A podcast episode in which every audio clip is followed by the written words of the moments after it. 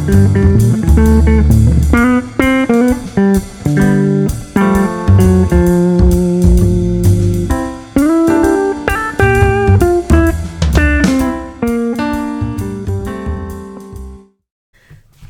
to the Book Evangelist Podcast, here to spread the good news that books and reading will save us all. Lissa and Marian will be talking about what's up in their reading and writing lives, reviewing recent reads, urging each other on to writing triumph, and generally wallowing in the pleasure of hanging out with a friend who loves books. Join us, wallow with us. On this episode, we'll be talking about Magic for Liars by Sarah Gailey, a fantasy novel releasing in June 2019 from Tor. First, though, we'll update you on how Camp NaNoWriMo went and talk about readers interacting with authors on social media. Good morning, Marian. Good morning, Lissa. Happy Sunday. Happy Sunday. We're recording nice and early before we dive into our days, sort of. Sort of. So my day has had several starts already. I have to say, I got up at three, and then I got up at six, and then I've been running around doing some chores. Uh, so I'm happy to get the chance to sit down and just talk to you for a while. My kiddo came over to um, glue stick a lot of things onto a foam core poster board about the International Space Station bright Ah. and early this morning. That's awesome. And now she uh, has gone back to her dad's, and so I can sit and talk about books, which is lovely. That is good news. And hopefully she knows lots of stuff about the International Space Station now. She knew it. It was the pulling it out of her brain and putting it onto the paper With the glue. with the glue. With the glue. That's a different process than knowing. Yeah, yeah. My son has been um, the new season or year or something of magic cards is coming out. So yeah, so he's been trying to design a new deck with the new magic cards. So he's been printing like sample cards that he'd like to own and then gluing them onto old magic cards so that he can play that deck for a while and see if he really wants those particular cards before he goes and gets them. So there's been a lot of gluing around here too. Yes, we had maybe three or four kinds going this morning, but uh, we were able to 3D print a um, replica of the first 3D print ever made on this International Space Station to include in our project. So I felt like, you know, that was the special flair we were bringing. Yeah. And what was it? Um, it's a, um, they claim it's a replacement part so that they could prove that they could print replacement parts, but it's a replacement like branded nameplate for the printer. in, case, in case that broke. Okay.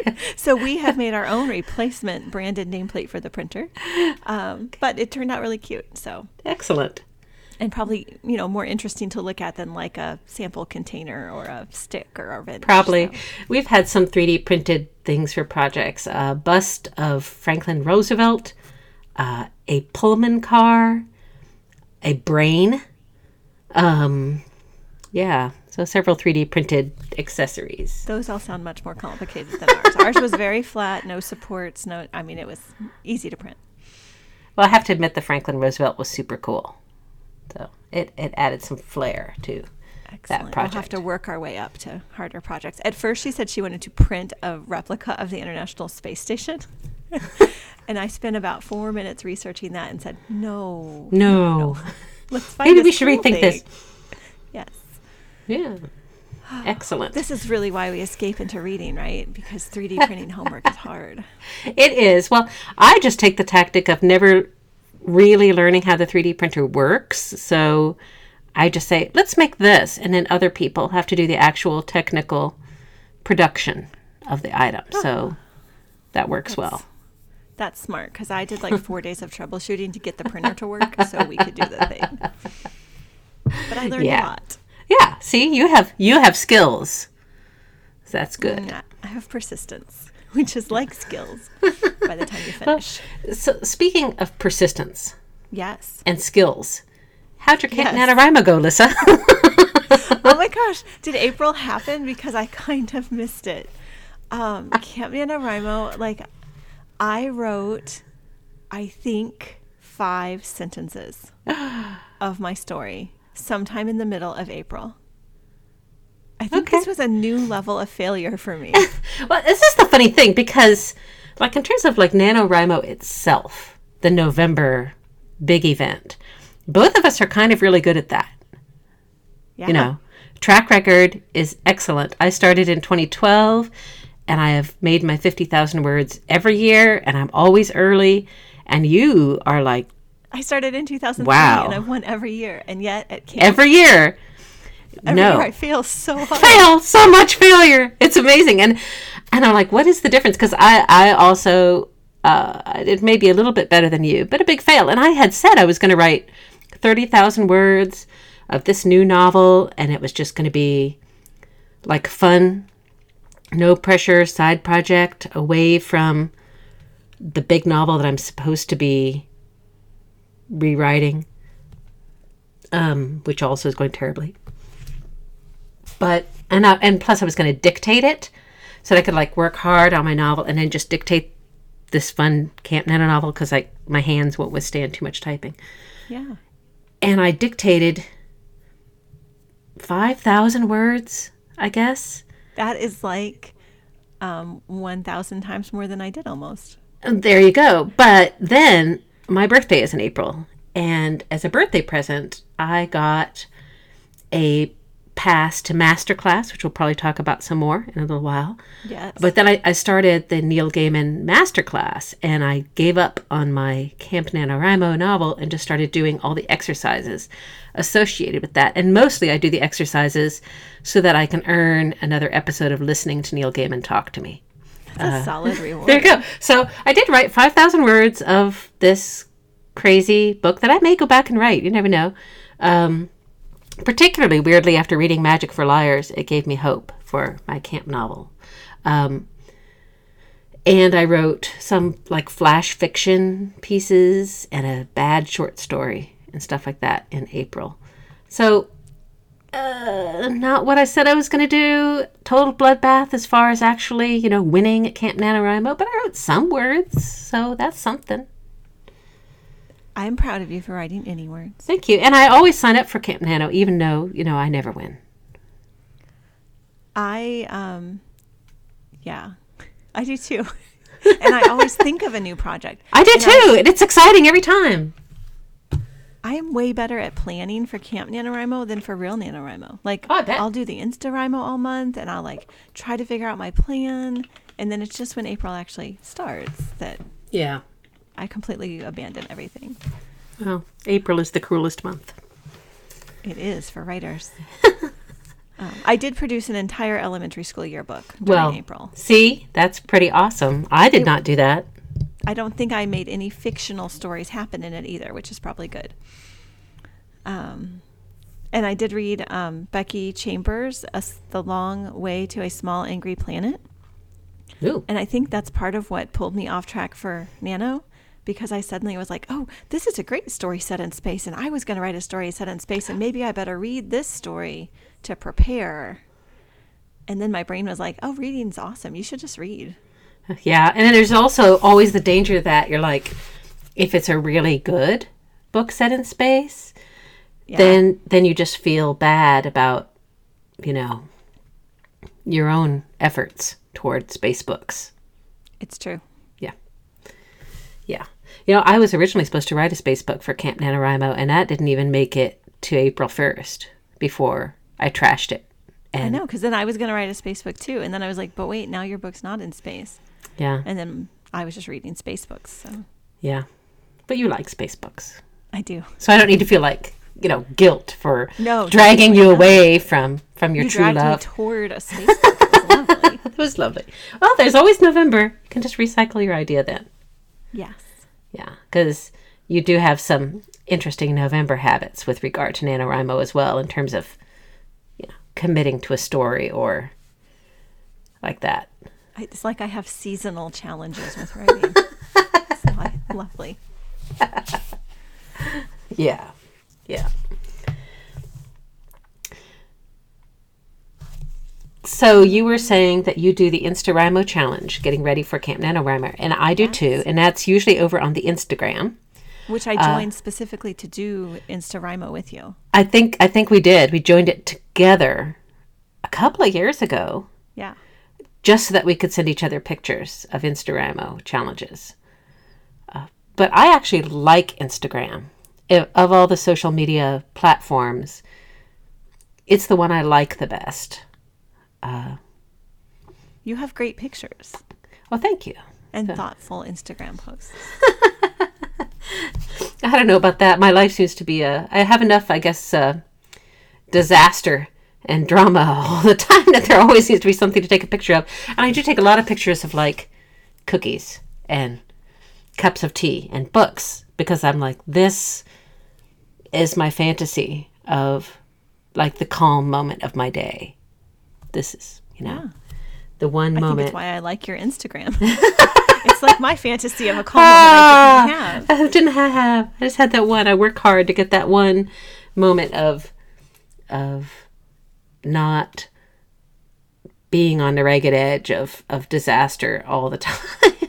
so, yeah, And but celebrate it. It's like a I do gratitude celebrate it. journal It on is like a gratitude journal. And like that. Although I follow the the hygge hashtag, and those people are like, they're beautiful, like gorgeous white interiors, and everything's so calm, and the vegetables are glowing, and and it's just very soothing to look at those nice pictures, even though I know it's all lies as far as reality goes. That no one with an all white house, it act, they never look that good. Those people can't actually live in those spaces. But you have been uh, interacting with people over on Twitter. I know it's my Twitter experiment. So tell me about it. Well, um, sometimes when I get really excited, well, if I get really excited about something and there's a picture associated with it, I try to put it on Instagram to show you. And um, I mostly don't put pictures of my kids on Instagram or Twitter. I try to make that be like more just me. Um, so when I get really excited about something with no picture, or if it's like really just solidly about books, I try to put it on Twitter. And then I realized you could tag the author that you were talking about and that they might see what you were saying um, or that their fans might see. And so then I started experimenting with that. And it's kind of lovely. So I, you um, were. I was trying to remember which book you in particular had been tweetering about. the city in the middle of the night.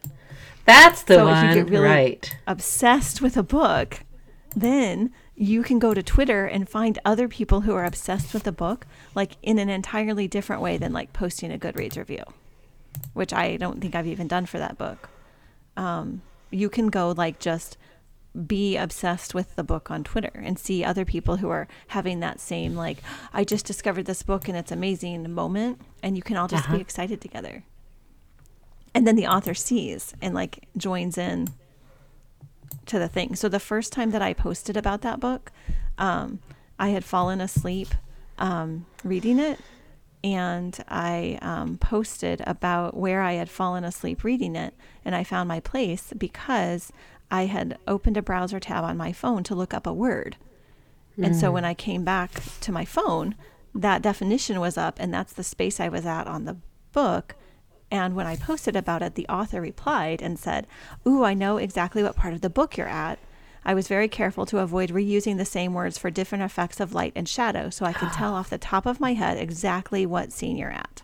That's pretty cool. Yeah, that's like my first real Twitter experiment. And so, like, that was lovely. And so then I found more reasons to, to write about books on Twitter and tag the author um, to see if that was a place where there was, I don't know, a chance to connect about how great their book was and how it, how it made me feel or how I reacted to it.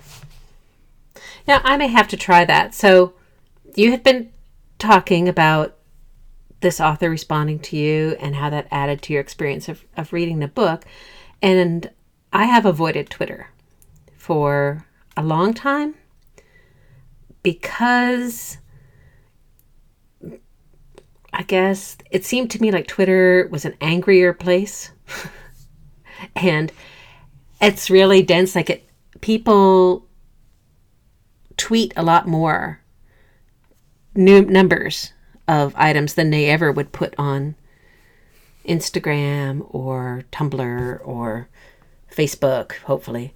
um, or whatever, but they tweet like a lot. And it's just like this avalanche of information. And it just seemed to me like it was going to be too much for me. And I can't, it's not linear enough. I can't follow this kind of maelstrom of, of words and pictures and GIFs that are flying around everywhere. But I decided I would try to, and I've had a Twitter account for a long time just so that I can follow certain people like Geoffrey Chaucer, who's really funny uh, and tweets in Middle English and is deeply funny. Possibly not the real Geoffrey Chaucer. Oh, come on. Of course it's the real Geoffrey Chaucer. He's only been dead for 500 years, Lissa. Uh, but yeah, so he's really funny. And William Shakespeare and uh, like that. So, but I'd never put anything out there. So I decided I would try Twitter. And this coincided with a recommendation to me that I send off some materials to a writing contest on Twitter. And this is, I think, where this story goes downhill. So I did. And um, naturally, uh, it didn't go anywhere. you know, I sent my materials off. And the contest was RevPit, and the people at RevPit are really, really nice. I got to say, they were despite my feelings that Twitter is an angry place, the RevPit people are just really lovely and supportive and friendly. But sending things out, materials out into the world, or tweets out into the world is it's Twitter's like spitting into the ocean, you know, and you can spit into the ocean for a long time before the water's any different in there. And the kind of uh, echo chamber silence back to me, it hit me pretty hard. I mean, I didn't feel bad about not winning the contest or whatever because I never do feel bad about that. People like what they like and do what they do, and I don't frankly believe that the results have anything to do with the quality of what you're sending in. If that makes sense. Yeah. It has to do with just what people are looking for. And for example, I'm brand new to Twitter and don't have, you know, 2 billion Twitter followers. And if you're an editor who's doing this, you want it to raise your profile. And it isn't going to raise your profile if you choose me because I don't have a million followers, if that makes sense. So I have 39 followers. I, I think, weirdly, I think I have 40 or 50, but I'm sure I don't know why. Um, well, probably from doing your Rev RevPit thing, like actively interacting. I did actively interact with people, and it was okay. But I do t- take a look at. I've, I've reached the point within a month of not really reading my Twitter feed because it's depressing. Um, because as much as Instagram is full of perfect life moments or the the uh, facade of perfect life, Twitter really is. I mean, it's full of either a complaining about people, which there is a lot of, I found out, or There is a lot of. or vicious self promotion, just like hardcore self promotion, and both of which I find distressing. So um, I tend to blip over a lot of it and just read the ones that I've discovered are, are safe for me, and or and or interesting to me on people who write on subjects that are of interest to me. Um, so I don't know whether I'm going to settle down into learning to love Twitter or not. I But follow almost. I no think the concept Twitter. of inst- yeah, me too. But I think that the concept of of the immediacy of interaction with a writer that you don't know and in the past would never have had an opportunity to interact with is really cool. And maybe I need to leave writing Twitter alone and concentrate on reading Twitter and tweet about Yes. books that I like. Yes. I think being a reader on Twitter is like the coolest. And trying to make Twitter like do things for you is not going to be very fun. Yeah. Being a fangirl on Twitter is amazing. because you can I'm just it's acceptable to be like this was amazing and now I want to do this and other people are like that's amazing and I mean Yeah. Well, you know, I like I said, I have been resistant to Twitter, and because I need to research things before I step into them, I was at. Well, I go to writing classes all the time, and I can't remember which one or which many it was, but they talk always are talking about how you have to have a platform, you know, whatever, blah blah blah. So, and I they're like, you must have Twitter and you must have a website and you must have a blog and you must have this and you must have that. And I was like, but what if I don't wanna? And what if that's taking so much time away from actually creating content that I never get around writing a book? So because I'm obstreperous and intransigent, as my mother would say, I uh, did a little bit of Jiffy research on writers whose work that I like or have liked or who write things similar to me and what social media platforms they actually use and how much. And Twitter is the king. Like if you look at Rainbow Rowell, who's fabulous, right? Um, Yes. She does have a website, of course, and it's mostly news and stuff like that, but not updated super frequently, maybe once a month. And she has an Instagram with 132,000 followers. That's a lot. Yeah, which is mostly content is mostly her books and like selfies with other writers. And I follow her on Instagram, and she doesn't post very often. Uh, 609 posts on the day that I looked she had ever had. Uh, but her posts are wonderful. They're frequently dessert. Um, excellent. But on Twitter, she had tweeted 2,856 times and had 173,000 followers. A lot of it was retweets uh, and general life stuff and stuff like that. And she does have a Facebook account with 94,000 followers, but very infrequently. I think probably it's a placeholder, you know, or a cover reveal type thing. But most of her interaction is going on on Twitter uh, in terms of like media presence or how often you see her. Um, and I did some other writers too Rebecca Stead and RJ Palacio and uh, Catherynne Valente and uh, uh, Rick Riordan and Holly Black. And it it followed like that. Mostly they had a ton of content on Twitter, maybe because it's so short. You can just like dash off a sentence and spit it out there. Uh, but it is interesting the kind of concept of how you present yourself in a digital environment, how you build yourself up as a a personality in people's eyes, uh, and how you choose to interact with people electronically. It is. It's like a whole thing that we certainly did not learn in school.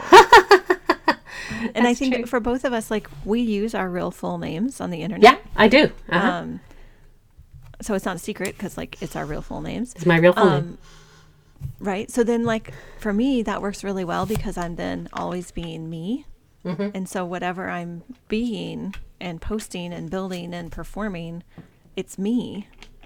Um, and I mean, there are people who only use the internet under like obscure, other avatar kind of Mm-hmm. situations. Um, I don't know. So I feel like we can just we can do these experiments on the internet where we try to find new ways to make technology work for us and help Yeah. us be more us. And I was thinking, there's like being me on the internet. I have made some choices. Like I also never post on Instagram pictures of my children or my husband, who does not like to have his picture posted anywhere. Um, and I do have friends who have author names who are not their real name, and they all their social Right. media is under that name, and people refer to them by that name as if that were their name, which is Right. is great.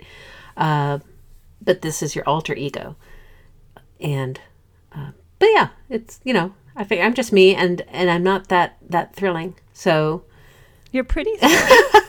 but uh, you know, it's uh, you know, I'm only ever going to be me. It's too late for me to be anybody else. So I don't mind um, using my name. And and you know, when I'm a super famous writer, uh, I would just as soon it be, you know, me. I want to be both rich and famous. So yeah. there you go. Or or really rather not. But uh, But if people were going to read and interact with your books, right. then letting them see who you Who I am. Yep. is part of that if they're interested. That's right. So, and and sure, sure. And there's pictures of my cat though. She loves to be on social media. I'm sure. So I do post her picture because I she's don't very. feel like she would interrupt your writing as often as she did if she didn't want to be included. That's true. process. She does come in and sit immediately in the middle of my computer and just give me a look. Yesterday, I found her sitting on my laptop bag because I'd thrown it on the bed, and so she sat in the middle of that and just gave me looks. So, She's she's trying to insert herself into the process. and she is very, and she's good looking. So, It helps. you know, if I was that beautiful, I'd put my picture all over social media too. Excellent. So we had talked a little bit about um, we were talking about electronic interaction with readers and writers, and we both also have um, a habit of doing in-person live communication as well. A lost art, maybe One we're trying to revive. one we're trying to revive. And so I've been kind of doing both of those things this month. Yesterday, I went to, at the last minute, I might add, and without any advanced planning, to a an event called Lit Up, which was sponsored by uh, the local library here, and it is in its second year, I think, and it is a literature festival for young people, for teenagers, and it's run by teenagers, which I think is fascinating. And I would love to know how they fundraise for it or manage to run it, and are they going to hand it off to other teenagers? Does it have legs to continue stuff? Because it was a fabulous event, uh, free of charge to me through the local library. And I, I took my daughter there, who is 14, and she had wanted to go. So we went, and I stayed with her. So then I ended up going to it as well. And I don't think I have ever been to an in live literary event with as much swag as that event had. I mean, it was astonishing, Lissa. You sent me a Once- picture of a pile of swag. Ah, that's not even. I mean, so you walk in and they gave us a, a bag when you walk through the door, and it to carry your stuff in. But it had like a travel mug, and a journal, and a pen, and a pair of glasses, and all branded for this thing. And then I came home with thirteen new books, all of which were free to me. And I couldn't tell from your picture, were a lot of them advanced reader copies or was No, no, no, no, no. They're they're all uh, commercial copies. Every one of them, every one, and it's and most of them are you know YA books, which is great because I read a lot of those. But this includes two books by Jacqueline Woodson that she signed, and a book by Gayle Forman which she signed, and uh, Darius the Great is Not Okay by Adib Khorram which he signed.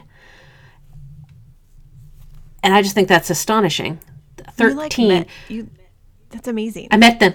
I met them. Oh yeah, oh yeah. Oh, in the in the uh, Gayle Forman was the keynote in the morning, and I was listening to her, and I looked over and realized I was about four seats away from Jacqueline Woodson, and I had to like restrain myself from yeah. like screaming and and carrying on because you know she's a rock star. So so now I have a copy of Brown Girl Dreaming signed by her, which I just think is amazing. And all these others, they're they're pretty like new books. I know Darius the Great just is brand new this year from Dial. and those are pretty hot authors. I mean, this sounds uh, Pretty like hot an event- authors. It was knowing huge. nothing about it really, but it sounds like an event that was designed to bring in rock stars and It help, is. It is. help Uh, teens become readers who see the cool authors as celebrities. celebrities and uh, in the they had like the morning keynote and then a post lunch keynote which was jacqueline woodson and then in between then there was two sessions in the morning and two in the afternoon that you could go to when they they had a poetry session nonfiction graphics and fiction each time so that's 16 sessions of which you could choose any four and what was interesting is those authors, they're all in interview format. So one of these teenagers who's running this event would interview that person and ask them questions, real live interaction, and then a crowd could ask them questions, anything they wanted to ask. And it was really, really lovely to see teenage people who are interested in reading and writing asking questions of these people. How do you do this? Or, or, you know, what are you thinking here? And, and what does this mean to you? And I mean, I learned some stuff like Adib Khorram, who turns out to be just the loveliest guy. I, I told him that I'm just going to buy every book he ever writes from now on, just because he's so lovely. Um, but he was really fascinating. And he said one thing somebody asked him about getting out of the doldrums or, or writing better. And he said that what he, he got advice that he has taken and he was giving it to go and find a book that he really loves that somebody else has written and that he wishes he could write a book like and then type the whole thing out. Ooh. I know. And he said he's done this three times and it has really taught him about how a book goes together or the rhythm of the words and how things look on a page. Just the copy, the concept of typing out something else somebody already wrote. Uh, and I don't know that I would have the patience for that, but I think it's totally and completely fascinating. So if I ever get really stuck, maybe that's what I'll do is go and get Station Eleven and and Type type, it. it. out. You know, I feel like Chris Baty says something like that in um, No Plot, No Problem, although it wouldn't be the whole book because who has time for that in November? I guess you'd have to do it beforehand. Yeah, but Maybe, maybe as preparation. so Uh, just but it might just be to go look at favorite Yeah. books or passages. Yeah. If you need guidance, go look at things you love for the guidance. I and I do do that sometimes. I read short stories by authors that I admire to remind me of what the cadence of their speech is or what it is that they're doing. I take it apart and look at it, and it does often jumpstart me into what it is I want to be doing as opposed to how things are going. So, but it was it was a different experience for me to go and, and see and speak to these people live and in person than to interact with them electronically. But Definitely. but how often is an event like this going to you know happen in my life or anyone's versus how accessible and immediate maybe social media is And prioritizing both. yeah I mean, prioritizing social media in a way where it doesn't eat your soul or all your time or distract you from your actual priorities, but so you still get something out of it that's useful to you or enjoyable to you. But then also prioritizing getting to these events. yeah so i was i was happy that my daughter wanted to go she had a great time i had a great time uh, certainly we got many many many many many new books to read so i can be even further behind in my tbr Which is a thing. which is a thing yes I did not um, see any authors yesterday that I can remember. but you have Although it run was a long day. Yeah, but you'd have run like go or been to like author fairs at the library, Oh yeah. and, uh, And then you get that chance to like practice talking to the people in person, which I think is is interesting because it's like you get to hear their elevator pitch if they have one, and Right. they should. Um, but then also, I think it's really. I, I'm kind of a confrontational reader, maybe. I'm okay with having a person I love dearly or respect a lot and saying, Oh, what's your book about? Oh, really? I don't want to read that. But I bet we could find some people who do want to read that. That sounds like a book for other people that they would like. Um, That- and so, like, funny. I don't. Well, I just there's a lot of things I don't want to read, and I think Yeah. as a reader, there's strength in knowing that. Yeah, I it's funny I because, mean- like I said, I got all these signed books yesterday, and most people who were getting books signed want the book made out to them, Right. and I I never choose to have that done. I just get it signed because I like signed books, but I'm also trying not to own a quarter of a million books, which I'm perfectly capable of doing. And if a book has my name in it, I feel like I owe it something. But if it's just signed, whether I love it or whether I don't, I can give it to someone else. right. And um, I was talking to Gayle Forman when she was signing my book, and she was saying she thinks you're smarter just to get her name in it. And I said, well, you know, yes, because. And she's like, you might want to send that book out into the world. I'm like, that's true. I think I've given away 10 copies of Station 11 to people. If I had a signed one, I would not, by the way. I would cling to that book. But I love the book, so I give it to other people all the time, and then I need new copies. So whether I end up loving these books or not loving these books, it gives me freedom to, to give them to other people who might enjoy them more than me, you know? Yeah, and I think all those ways that we connect with the books, whether it's the actual author signed it in front of us, or we've acquired a signed copy through our newest book crate kind of thing, or we um, met the author or we got the author to like tweet back at us on Twitter, um, or just we somebody we love recommended the book to us. Those are all ways that enrich the reading experience in different ways. So now when you give those books away, that's not just Marian gave me this book. It's Marian gave me this signed book. I actually did give The Gilded Wolves away yesterday. Uh, yes, I decided I wasn't going to read it again, and and it's better to give it to somebody who would probably really enjoy it. And it's such a beautiful book that it deserves to be held Loved on. and loved on. And I was just going to put it on a shelf and leave it there forever and ever. Poor thing. And um, yeah, I didn't want that to happen to it, so I let it go. I've been more aggressively letting go, um, like chapter books and like little kid books in Yeah. my house. That's then also- hard. it is When you've and read it and a my kids have times. to help. Yeah, um, and then also books of mine that I don't really think I want my kids to read. Not like in a censoring way, but like in a this isn't actually that special to me. Yeah. So when Yeah. we get to the age of reading these kinds of books, we don't really need to think this one is special because it's not. They're not. There'll be something new. Um, But I'm sitting on all those teen ones for when my kids get to be teenagers. for now. Do you have all the like Sweet Valley High or something or uh, Babysitters Club? what was your What was your? Oh, the I did Babysitters Club. Yeah, And then I Babysitters had Club. a yeah, I've got a pretty good stack of just like YA paperbacks that I really loved. yeah, yeah. People then I've in the got all my Moonlight camping that boats. come in the mail. Yeah. Sure. Yeah, yeah. So one of my main goals is to, because I've been taking a book box for a long time, is to read my backlog of books I've not gotten read from them and and sort them by keep versus send away. I do have two children who are readers who are already at the appropriate age for that. So I'll ask them like, "Is this going to be a book that you want?" And um, if it's not, we can find a friend or a librarian who wants that. So So we read a book. we did read a book. I finished it this morning at like six o'clock in the morning. Oh, you're like the Lissa Staley of reading.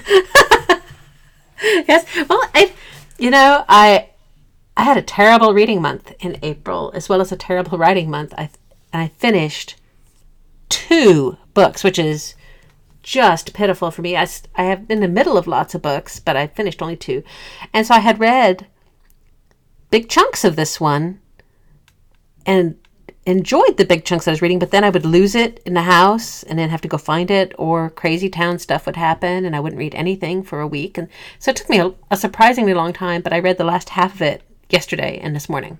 So, so it should be good and, And fresh, I right? I read the last, yeah, definitely. I read the last half kind of all in a big chunk, although it was a couple days ago.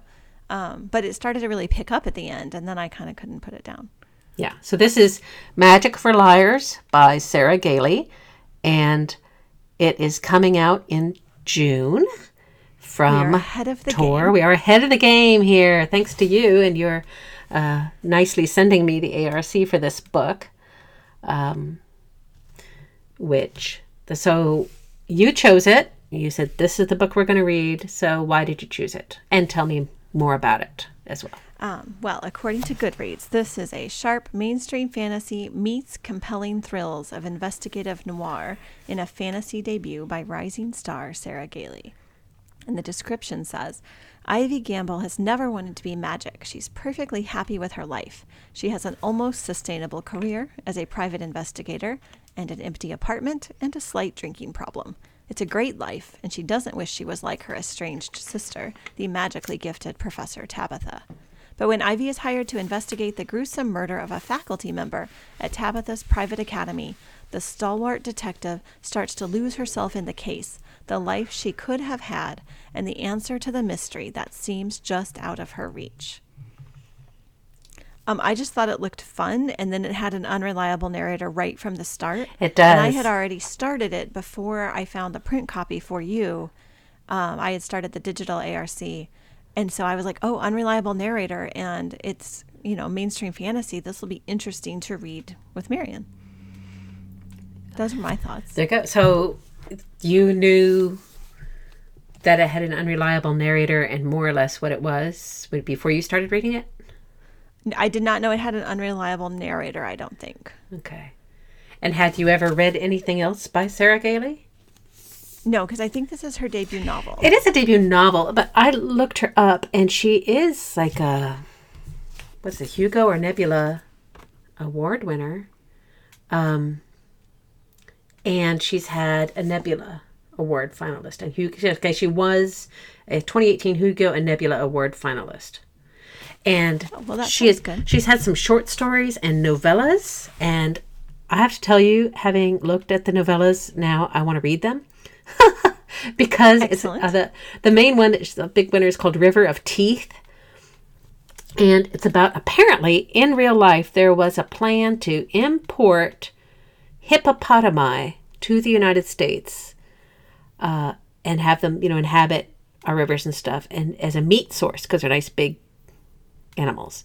But of course, they're vicious, horrible, aggressive right. Animals. Hippos may may look kind of dumpy, but they are hardcore.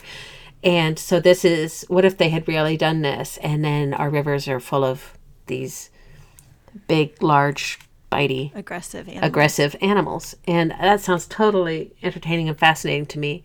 And I saw that I think her next book is a Western. I know. And I was like, wait, I was just writing a fantasy Western. I need to get on a ball and write the fantasy Western. So, yeah. So apparently, but this is, as you said, her debut novel. So I loved it because of the unreliable narrator. Um, and um, I, pretty early on when I was reading it, um, reflected on um, how wonderful the unreliable narrator was for me. Um, the thing I ended up, um, I actually saw on Twitter um, a quote from the book um, that's uh, from the Tor.com Twitter, which I follow. And um, they were promoting the free excerpt that they were sharing in March. And the quote they shared was It might take a little while to get there, but I'll tell you everything and I'll tell you the truth. And to me, that was just really compelling. Um, I think I probably read for character and for character development over all things right now. Yeah. And so, um, so the thing that I ended up sort of reflecting on at the time when I read that quote was that maybe the thing I've always enjoyed about unreliable narrators who are written as such openly by their authors is that we're all unreliable narrators of our own stories. And the path in those particular kinds of stories are often those of people who are seeking or hiding or revealing their truths, like more than stories that purport to have reliable narrators. Yeah, and it, it, Um, it's interesting because you know, like the little write up that you said says, you know, she totally does not want to be magic, and she tells you, "Oh, I've never wanted to be magic," but it's it's clear from the beginning that she would really love to be magic. You know, Yeah. that this is something her sister has that she desperately, desperately wants, and she just won't admit to herself that this is something she really wants. Uh, right at the beginning of the book, when she's walking into her office, there's a, a, a dead light bulb and she tries to use magic to fix it and of course she fails at this and that that little action tells you that she really feels cheated um, and she is totally unreliable in terms of of that so i thought that was well done of her Yeah, and it throughout the book, she she has multiple moments where she um, imagines what it would be like if she was, or imagines how her life would be different if. Um, and her sister is her twin sister. Her, yeah so- like identical twin i think Yeah, and so they really, um, she has a lot of chances to imagine as if, or what if, or. Um, anyway, I loved that part of it. Um, enough that as it got like a little gory sometimes, um, that I was still okay. Um, and the suspense parts, I think I am. I think I can't read suspense generally, um, and this wasn't suspense, but um, because I'm so good at imagining all kinds of other things that could be going wrong, that I just add too much to actual suspense. So this was plenty suspenseful for me because there were multiple times where there were like hints of like, oh, I wonder if, where like I was like, oh my gosh, and what if this happened and what if this happened and so I just um, I enjoyed that it was not as suspenseful as my imagination would have made it out to be. I guess I was, I went into it absolutely cold. I had no knowledge of this author. I had not heard a word about this book. Um, but has the word magic in the title, which is good. And which is yay. And I was like, I could get Marian to read this. yeah, and I I really like the cover of it, which you know is like a thing for me. If I if I think a book is good looking, I will read it or try to. And I a thing that I do with a book is I'm like, where would I shelve this in the store? And because I was not being particularly observant, I didn't like turn it around and see that it says just fantasy, not YA or anything, but just fantasy. And I didn't go to Goodreads and read up on it and see what other people thought. I just read it cold. And it took me a long time to decide where to shelve it that it's just pure fantasy novel because I don't know. I'm trying to think of other fantasy novels that I have read that also work as like a hard boiled detective novel of the old school, hard drinking noir uh, varietal. I can't think of another. It's it's very original. Yeah, it felt very original, and the narrative voice was really strong and really consistent. It is. It's just. Yeah. I guess there's like Dirk Gently, I guess, counts as a and and the Jasper Fforde books, I guess, count as fantasy detective novels, but they're not like this one in terms of tone. Um yeah, so it's just I was extremely surprised by it because I wasn't expecting that and it's not like a book that I have read before. right? And it can be really hard to decide to try a book where the comparisons are like, um, well, this doesn't compare to anything. And? Yeah. Like all the publishing stuff says, don't write books that don't compare to anything. They don't compare. And I was like, what would the comps be? You can write a great book, and readers are willing to take the risk on it. Sure. And and I think that's kind of fascinating, kind of the pathway to publication aspect. Another class I went to recently uh, was on called Pathways to Publication, actually, and it was with a, a New York agent who came out here to the flyover country, and she was talking about various books that she has sold for her clients and how that client came to her and how the book that they sold came into being and how it got sold and how it did out in the world. And there's a million different pathways, not just one.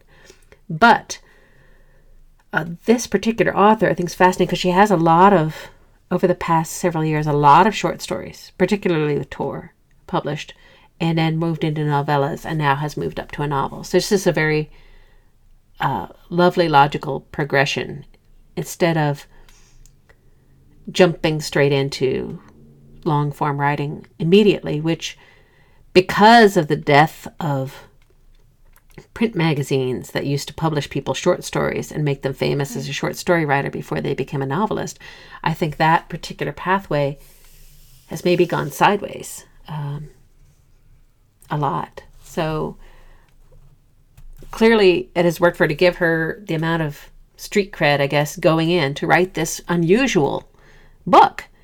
And I wonder if she, if it was, if she hadn't had all those publishing credits with Tor, with shorter stuff and the award-winning novellas and stuff, whether if she was cold calling an agent trying to get an agent and sell this book, and whether she got an agent and the agent was trying to sell it to the publisher. Does the publisher say, I don't know where to shelve this. I don't know what the comps are. I don't know how to sell this book. Versus if you already are having short stories published by Tor, and Tor already is excited to see what else you can do, Right. And knows that you're and a very fine writer. Edit and shape it into something also marketable. Right. And take the chance on marketing you. And it has a fairly big marketing campaign, apparently. That's one thing I like about ARCs. They tell you what's the marketing plan for this. Right. Like we want everyone to read this. Um, like honestly, this would make a cool movie. It would make a cool movie or limited series. Uh, and I was wondering do you think it's the first in a series? Like, do you think Ivy Gamble as a character will be back with more cases, or is it just a standalone? Um, on Goodreads, the author says it is a standalone. Uh-huh. And and I was interested because like series detectives in terms of their personal arc or timeline a series detective doesn't really change very much from one book to the next. You know, right. Nancy Drew is always Nancy Drew. She doesn't have a huge, mind blowing uh, change in her life every book. Cause, and for a long time, one of the main things through this book, I think, is like Ivy Gamble's examination of herself and her expectations and her thoughts. But on the other hand, it didn't feel like it had a huge character arc for her either. Um, she's maybe a more hopeful person or more understanding of self person at the end, but I didn't feel like she was a different person at the end. I sort of disagree, Okay, except that we don't see most of it. But I think she's a less unreliable narrator at the end. That's what you have to believe Yeah, if you yeah. believe it had a good character arc. So I think it has to be a standalone because if it was a series, then you have to not believe that she's now a more reliable narrator of her life. And in those final yeah, and she- pages where she, you know, Yeah, and she has worked through a lot. I mean, she has a lot of lingering the drinking. She drinks like a lot, and I think a lot of that is related to her maybe her bitterness over her lack of of magic, or uh, her mother has died a long time before the book starts, and like the death of her mother and the emotional fallout of the death of her mother and the death of her father, and and her dissatisfaction with her own life, and she has by the end of the book worked through some of that or recognize that she needs to make a change, but you're just starting to see her make the change. And I thought it might be a standalone because I'm like, well, she's she has done a lot of her work, even though we haven't seen the results of it yet, right, she's Or- been doing all that internal work. or we don't know whether the results are going to be satisfactory uh, or or beneficial to her.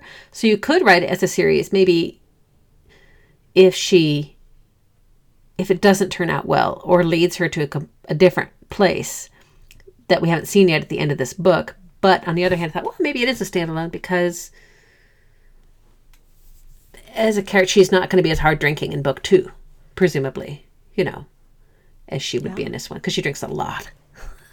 She does. I was like, Ivy, dang, you know, hold it down. And then she notices that she's drunk a lot. Yeah, I mean, she notices, oh, there's a lot of bottles here. a lot of bottles. Maybe I shouldn't drink like that. Because when she's drinking so heavily that she's not narrating the story, we don't see those parts. Because it's a good narration. Yeah. As as just a not as a fantasy novel, but as a, a mystery novel. Did you feel like it it worked well as a mystery novel? I thought it did. I don't read a ton of mystery novels, um, but I was able to have ideas that kind of happened and have ideas that didn't happen and not feel like there were weird red herrings that tricked me too much. Yeah. What about you, though? Um, I used to read a lot of mystery novels, and actually, one of the two books I read last month was a mystery novel on the Serial Reader app, which was Murder on the Links by Agatha Christie, which is, of course, a really, really, really old book. But it's a classic uh, murder mystery in that you have the murder, and then a detective arrives, and the scenes are almost all of the detective questioning the various suspects and uh, false leads and, planting in your head that this person is the murderer uh, and then they're not or uh, twists and turns on there. And for the most part i felt like it followed that pattern. Now she does do some traditional interviewing of a person. You know she interviews students and staff and stuff some of which you see and some of which you don't. Uh, so i felt like it had a pretty pretty good traditional thing, except there weren't maybe as many different suspects as a traditional murder mystery novel would have. Um, a pretty pretty limited thing on that. I felt like one of the reasons for that was because the ways in which the suspects might have, on purpose or accidentally, committed the murder were part of the yeah, part of the list of suspects. Mm-hmm. and it and if you added too much of that, maybe it could have maybe like the like said, it's a character driven novel. And if it's a character driven novel instead of a plot driven novel like Murder on the Links is, you need to spend more time with the thoughts of your character instead of just the actions of your character. So it's a more introspective and book than just a pure. we don't live in that fantasy world, and our unreliable narrator doesn't live in that world of magic. right. She had to learn stuff while we learned stuff, Which, which made for I thought good reveals. yeah, I, I actually really loved that part of it. How the murder has taken place in a magical high school, right? Where her Yeah. sister Tabitha works. And what I loved is how completely average that school is. Okay. Yeah. when you're used to like magic school books, of which there's a whole million magic school books, and the magic school is always fantastical. You know, uh, Hogwarts with its amazing dining hall, great hall, ceiling, and uh, the magic's going on all the time. And I thought that the magic in this book would really appeal to you, Lissa, because it's very scientific. There, I did like it. I was like, this, and it was a really good magic system. It But was a Lissa book. Yeah. it's a Lissa book, but like the school is just an average high school with magic graffiti on the lockers instead of regular graffiti on the lockers, and magic notes instead passing instead of regular note passing. Um, but the students like magic mean kids. magic mean kids instead of regular mean kids. But other than that, they're just like every other real land high school book, not not as as sparkly glittery unicorn as most magic school books are. And I just loved that about it. Um, that people are people, even if you give them crazy magic powers. And again, it was not a treatment of the magic school concept that I have seen before from anybody. Um, which I, I hadn't. E- I hadn't either, and I, I mean I haven't sought out a lot of books like that, but I thought this was because of the limitations of the narrative perspective. Uh-huh. It really helped us as readers only see the parts we needed to see for it did, story. and and It wasn't about them. yeah, and periodically Ivy will, you know, she'll hear from somebody some magic babble or read some magic babble, none of which she understands, and she'll, you know, spout it off as if she understands it. And I really loved that that that our journey in understanding how this magic works is just as confused and unknowing as hers is, which I just enjoyed uh, very much. I did not Very have much because we weren't left out. yeah, yeah. We we're learning as she learns. And nobody in this book, for the most part, is taking the time to explain it to her. You know, there's not that character who says, Well, this is how blah blah blah works.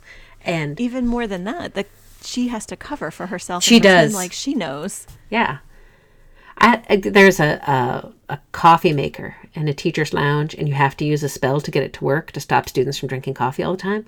Yes. and and I was like, oh my goodness, how is she ever going to get a cup of coffee again? You know, she's going to have to drink it at home, I guess, or get it at the 7-Eleven and bring it with her because she's never going to bluff people into constantly making her coffee for her. But she can't do it herself. It was it- fabulous. Yeah, and I didn't. It wasn't a book I had a lot of complaints about for a change, Lissa. I know this is a shocker. I'm a little shocked. Mm-hmm. It's not. I. Toward the end, the last third of the book, it got more into kind of the sex lives of students and staff, Yeah. uh, which I was sad in some ways a little bit that that was kind of the direction the mystery was taking. And then on the other hand, I thought, oh, but that's so mundane, just like this school is so mundane and all these people are so mundane. Um, they're they're realistic instead of It's super duper high school. it's super duper high school. And like one of the, one of the people. yeah one of the students you meet right at the beginning who discovers the dead body, he believes that he's the chosen one, you know, and a big prophecy coming down, and then that isn't the direction that the book is taking for the most part. You know, it's not Harry Potter having being the chosen one, But or it wasn't a complete like subvert the trope like in Yeah. kill the farm Like- boy. like it in wasn't Kill the like Farm Boy. that. It was just this could be a thing, and he believes it's a thing. sure. he believes the trope, yeah, but he's not But- the main character. and I expected it to be a plot point to a greater degree than it was when I first when he first appeared on a page with this obsession about being the chosen one and it must be him. Um, I believed that it was going to be a major player in the book, and when it wasn't, I was like, "Well, that's kind of cool." so in some ways, the last third, I was like, oh man, I wish it had not taken this turn. And on the other hand, I was like, it's kind of cool that it took this turn. So, but on Because whole, those are all things like we can understand right, versus some like super duper duper magic. right.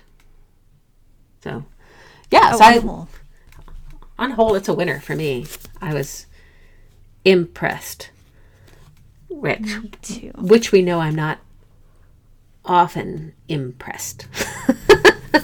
You're but- not often impressed. yes, I have. Um, yeah, I don't want to like give away the the end to people because the book's not out and nobody's had a chance to read it yet. But I would, I would recommend this one for just about everybody. I think it's, yeah, I agree. yeah, um yeah it did good things for me like sometimes lately i'm reading for characters where i can learn from their life experience and i'm not a pi and i don't have a magic sister but i think the idea of like how you narrate your own story and what you're willing to admit about yourself or not when narrating it is something i'm reading for right now and so this was fabulous yeah. And and and then on the flip side, we have me who I'm reading for escapism and entertainment. right and and it provided that to me as as well in terms of it can be very funny and very charming and clever uh, as well as as you genuine at least i genuinely you know worried about ivy. I'm like ivy gotta get it in one sock girl. You know you cannot go around living like this or you're to burn out really fast. So i did have a connection with the characters which is which is lovely and i was rooting for her. Uh, and the characters of whom there are many were distinct enough that I could keep them apart even when I was reading super fast uh, and in breaks in a literary festival and stuff to get it done for today. It didn't confuse me or get muddied for me in the way so many do. So, yeah. Well done, Yeah, Sarah Gailey. really well done well done sarah gailey i agree Yep, you got a fan or two here now, and I will read. I will wait for the Western fantasy with bated breath and be in line to read that one. Yeah, immediately. but first go back and read the hippo But first, go back and read all those hippo. I'm like hippo novellas. Yes, please bring them to me. So, yeah, it's fabulous it's fabulous. So, so big win there. big win. Maybe like is this our first big win? I think maybe yes. I mean, I don't know. I mean, I I read two books that you loved previously, and I did like them. As Yeah, Yeah. but that was not the same. but they're not the same. Not a brand new book. I didn't know anything about. So yeah, big win. Right. Well, I So owe you. we can we can read books and we can like them. about. Ha ha ha ha Oh my gosh! and we can tell others. Yay! We had a breakthrough. mission. That's right. That's our mission of, of spreading books and love through the universe. It's, it'll be good. We might eventually succeed at it. Yep.